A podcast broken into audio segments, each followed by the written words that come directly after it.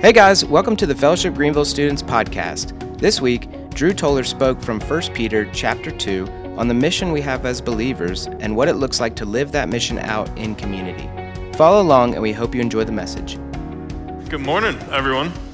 Uh, my name is Drew uh, Toller. I am currently living in Greenville. Uh, just recently moved here two months ago, and I have loved just about every second of it uh, so far. I'm going to bring this down just a little bit so I can see you guys' faces over here. Uh, it has been a while since I've been on this stage teaching. Um, last time I was here, it would have been a little bit over a year ago. Uh, for those of you who don't know or maybe haven't seen me around, I was the pastoral intern a little over a year ago, not this last summer, but the summer before. And so uh, I was blessed with the opportunity to teach here, and it was a lot of fun. But since then, I have graduated college, so I'm now an adult, and it sort of stinks, if I'm honest. Uh, you go to work nine to five. I guess you guys go to school like eight to three or whatever, so that doesn't sound very good. Eight to six? Oh, good. goodness. No, thank you. Uh, where's Joby at? Joby? Joby? Oh, wow. Back there in the, the darkness. Uh, so I know Joby because I actually did my last semester of school uh, as a student teacher. And so Joby was my student. Who else is over here? Huh? Sorry, I can't see your face. Victor. Okay, cool, cool. Yeah, yeah. I didn't even see you earlier, Victor. But um, I got to teach them for 10 weeks at Southside Christian, uh, and that was uh, an adventure, a lot of fun. Hopefully, Victor and Joby would say good things about me, but I don't need that affirmation. I actually do. Um, anyway, if you guys want, you guys can go ahead and open up your Bible to 1 Peter chapter 2.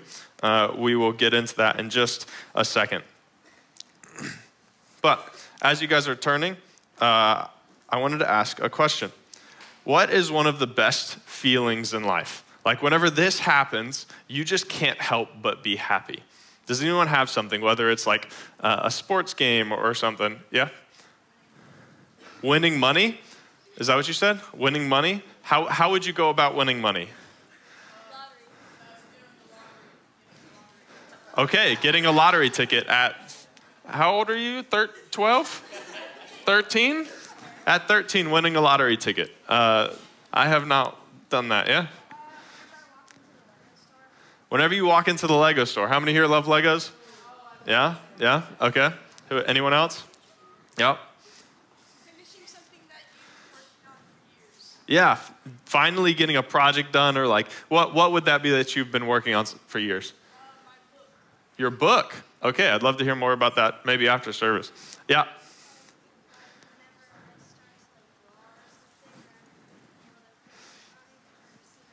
Yeah, see your friends draw, do something you love. Yeah, those are all things that, like, whenever we uh, experience them, we love and, and, like, we feel valued and we feel like we have a purpose in my, in my opinion, one of my favorite things, and this is sort of a weird thing, and maybe you don't think about it very often, but what I treasure most and what I value most is whenever somebody chooses me over something else. Like if I have a friend that could either go and do this, something with their friend, maybe go out to the park with their friend, and they could invite me, but they choose not to, and I find out about that, man, that, that sort of hurts my feelings and it makes me not feel valued. But Let's say somebody does choose to invite me or does choose to bring me into something. I feel extremely valued, and I think we all want to be chosen in relationships, to be chosen in life. Let's think about a sports team. Like, how many of you want to be chosen to be one of the starters on the sports team, right? Like, you don't want to just sit the bench, you want to play the game. How many of you want your artwork or music or book to be well known? Like you want to be chosen. You want people to, to look at your art and be like, wow, that stuff is so, so good. There's a value there. And as we are people, there are things that we want to be chosen with. Like one of my friends, his name is Ian. He's been one of my best friends, one of my oldest. Oh, hey, Gabriel. Sorry, I didn't even see you. He was also one of my uh, Southside uh, kiddos. But Um, so Ian, he could have chosen to take a bunch of different people on this cruise, when, and I was two years younger than him. So he just graduated high school, and I'm a sophomore, and he says, "No, Drew, I want you to come on a cruise with me. A four-day cruise, all expenses paid. It's so much fun." But I felt extremely valued by that. I felt extremely loved that he would want to choose me in this. And so, whenever we're talking about life, we want to be chosen for these things because there's something special there. And in community, there's a specific uh, thing that God has chosen us for that we'll talk about. But before we talk about that, for those of you that maybe weren't here last week, I wanted to just recap JJ's lesson just super quick. His main point that he was talking about was community changes you. The people you surround yourself with, they will change who you are. And if you don't believe it, you'll see it in the next few years. Look at the people that you are in school with. Who they're hanging out with, they will become like them. And so surround yourself with those people that you want to become like. If you want to be loving, surround yourself with people that are constantly encouraging and building one another up. And JJ even talks about hey, desire to be people or a God glorifying community are people who gather together, encourage one another, and spur one another to love. They gather together, encourage one another, and spur one another to love. And so, as you surround yourself with people, look for those people, the ones that want to encourage you, the ones that want to push you to be better, and the ones that, honestly, in my opinion, in my experience, are the ones who love God and want to talk about Him and how God's working in their life. But uh, there is another important thing to know about community. And that other important thing is that you guys, collectively, as a community, us, if you are a believer, have a mission. We have a communal mission from God. And that's what we're going to look at in 1 Peter chapter 2, uh, verse 9. So if you're there, we'll have it up on the screen, uh, and they can go ahead and throw that up. 1 Peter chapter 2, verse 9 says this But you are a chosen race, a royal priesthood, a holy nation, a people for his own possession. Pause. Okay, some of that language might seem a little weird, right? A chosen race a royal priesthood, a holy nation. Like some of this probably feels a little bit foreign. Like, I'm not a royal priest, a holy nation. Like, maybe go America. Like, is that what that means? Like, yeah, red, white, and blue, we're a holy nation.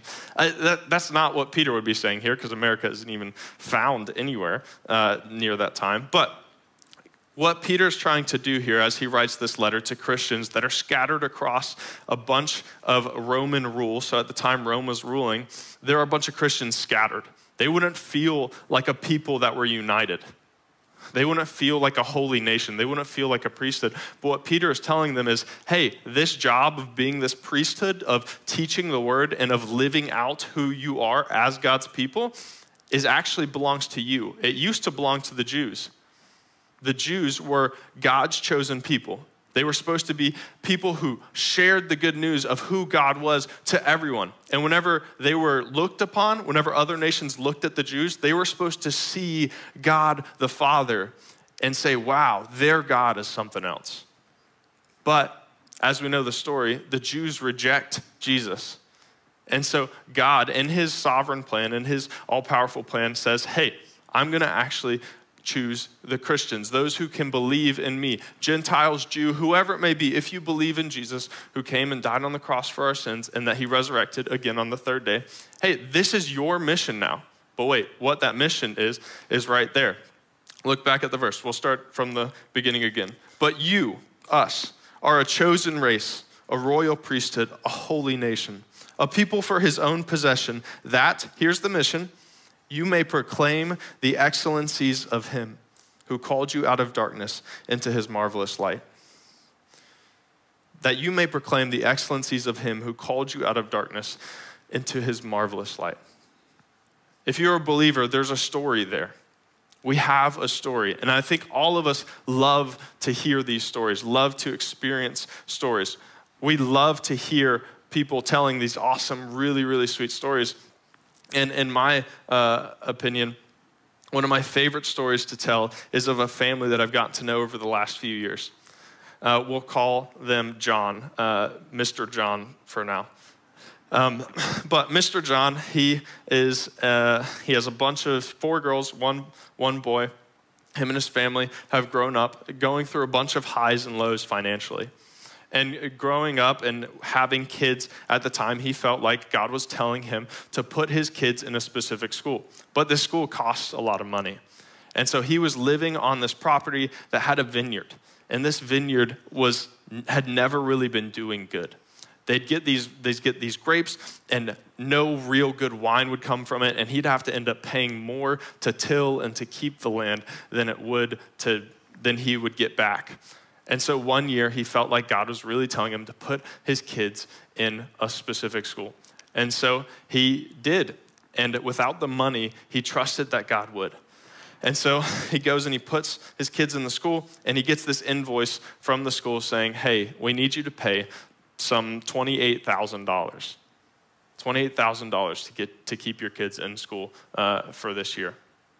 And as he's riding in the car, he has this letter from the school, and he says, I, I just, Lord, I know that you told me. I know that you told me to put my kids in this school. And so as he's riding and he, he finally pulls up to his house and he gets inside and there's another letter waiting for him on the kitchen table. And this letter is from the company that, that uh, tills and, and, keeps care of his crops and takes the grapes and makes it into wine uh, and all this stuff. And they send him this letter, and this is the only time ever that his vineyard has actually made any money. And it was $32,000. And it covered all of the family's expenses that they needed to put their kids in school. And in that moment, the only thing that that John did was he got down on his knees and he just said, God, I don't even know who it is I worship. Like the fact that you did that on his knees, his first response was just to go, Lord, who are you? That you could do something so miraculous, that you could do something so powerful. I don't even know who you are. And I love that story because it is a story of someone who, in their, in their time of need, looks to the Lord. And whenever something comes, his first response isn't to just shout up and down and rejoice and jump all over the place. His response is to go, Lord, who are you? I've been looking at you wrong this whole time. The fact that you are so powerful and so wonderful to do that is so amazing. And I tell you that story, and just about everyone that I know and I'm around have probably heard that story because I love telling it. And you may ask, well, Drew, why do you love telling it? Yeah, it's a cool story, but I love telling that story because it gives you a glimpse into some of the people that have changed my life. Mr. John has changed my life because of his love for the Lord and his passion for others and opening up his home and, and whatever it looked like. Mr. John is one of those people who wants to see God's work done. And so they have changed my life. And I want to tell others about them. Okay, but can the same be said for my relationship with the Lord? Can you guys say the same thing about your relationship with the Lord? Can you guys look at your own life and say, Gosh, Lord, you are so good. You have changed my life, and I want to proclaim his excellencies to everyone around.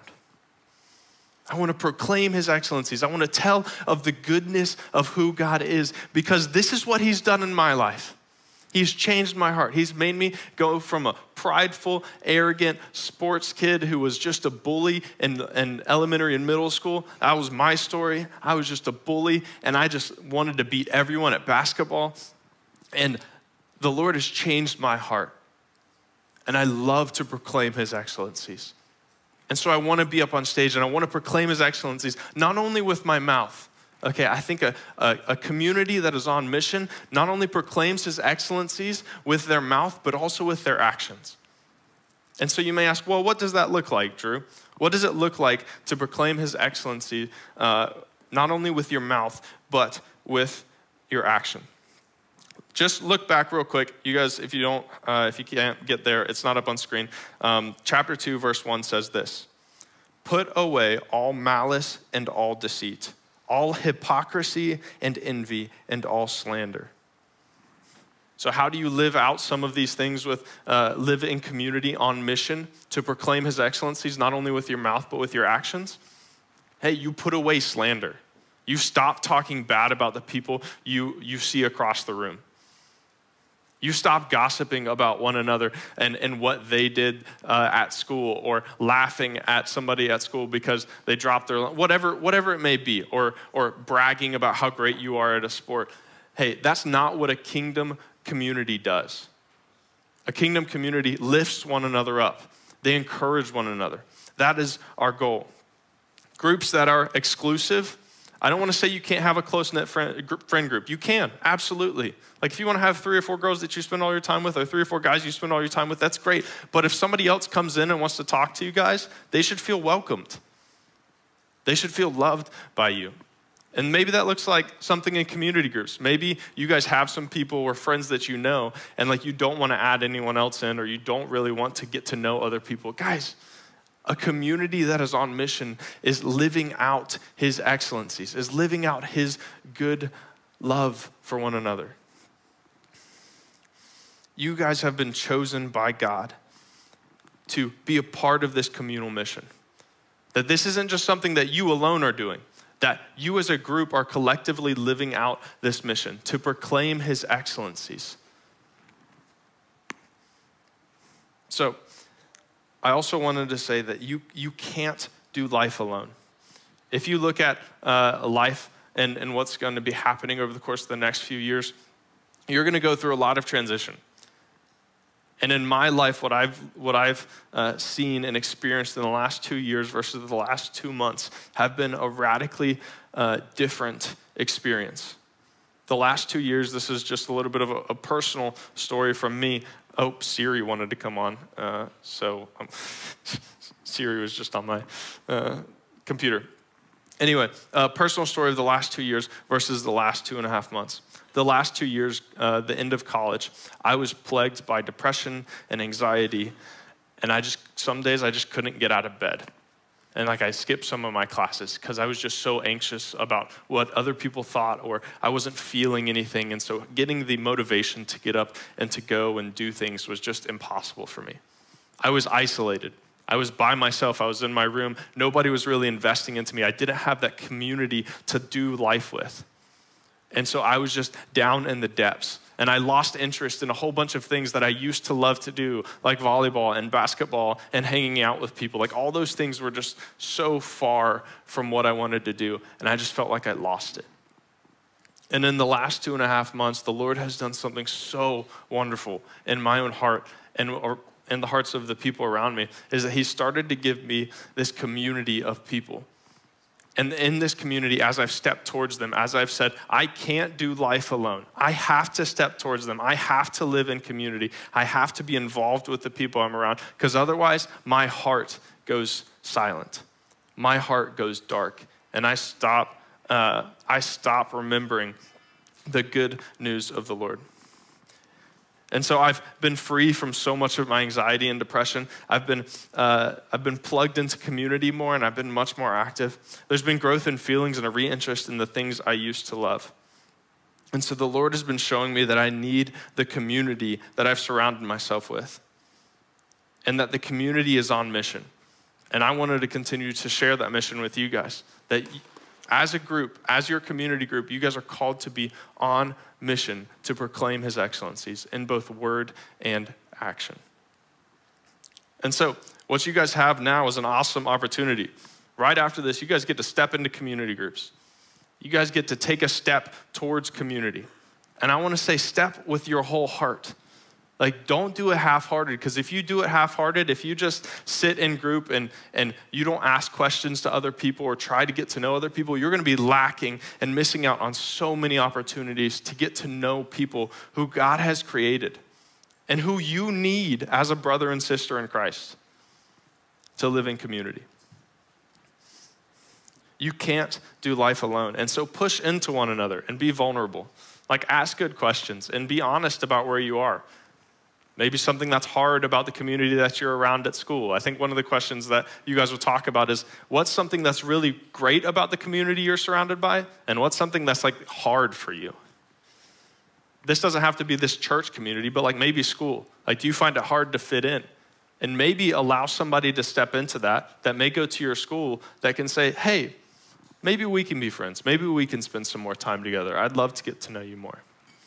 But uh, as, uh, as we close, I just want you guys to be thinking about that question. Uh, and to be thinking about the opportunity and how you can be vulnerable in small groups. And so, as we do that, uh, I just wanted to close this in prayer, and then you guys will head over to small groups.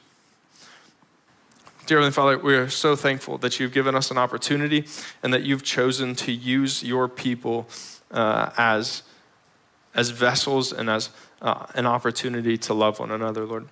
I pray that community groups today would be uh, fun and continue to get to know one another in a really sweet and awesome way. We're so thankful for what you're doing in our lives. Help us to love you more. In Jesus' name, amen.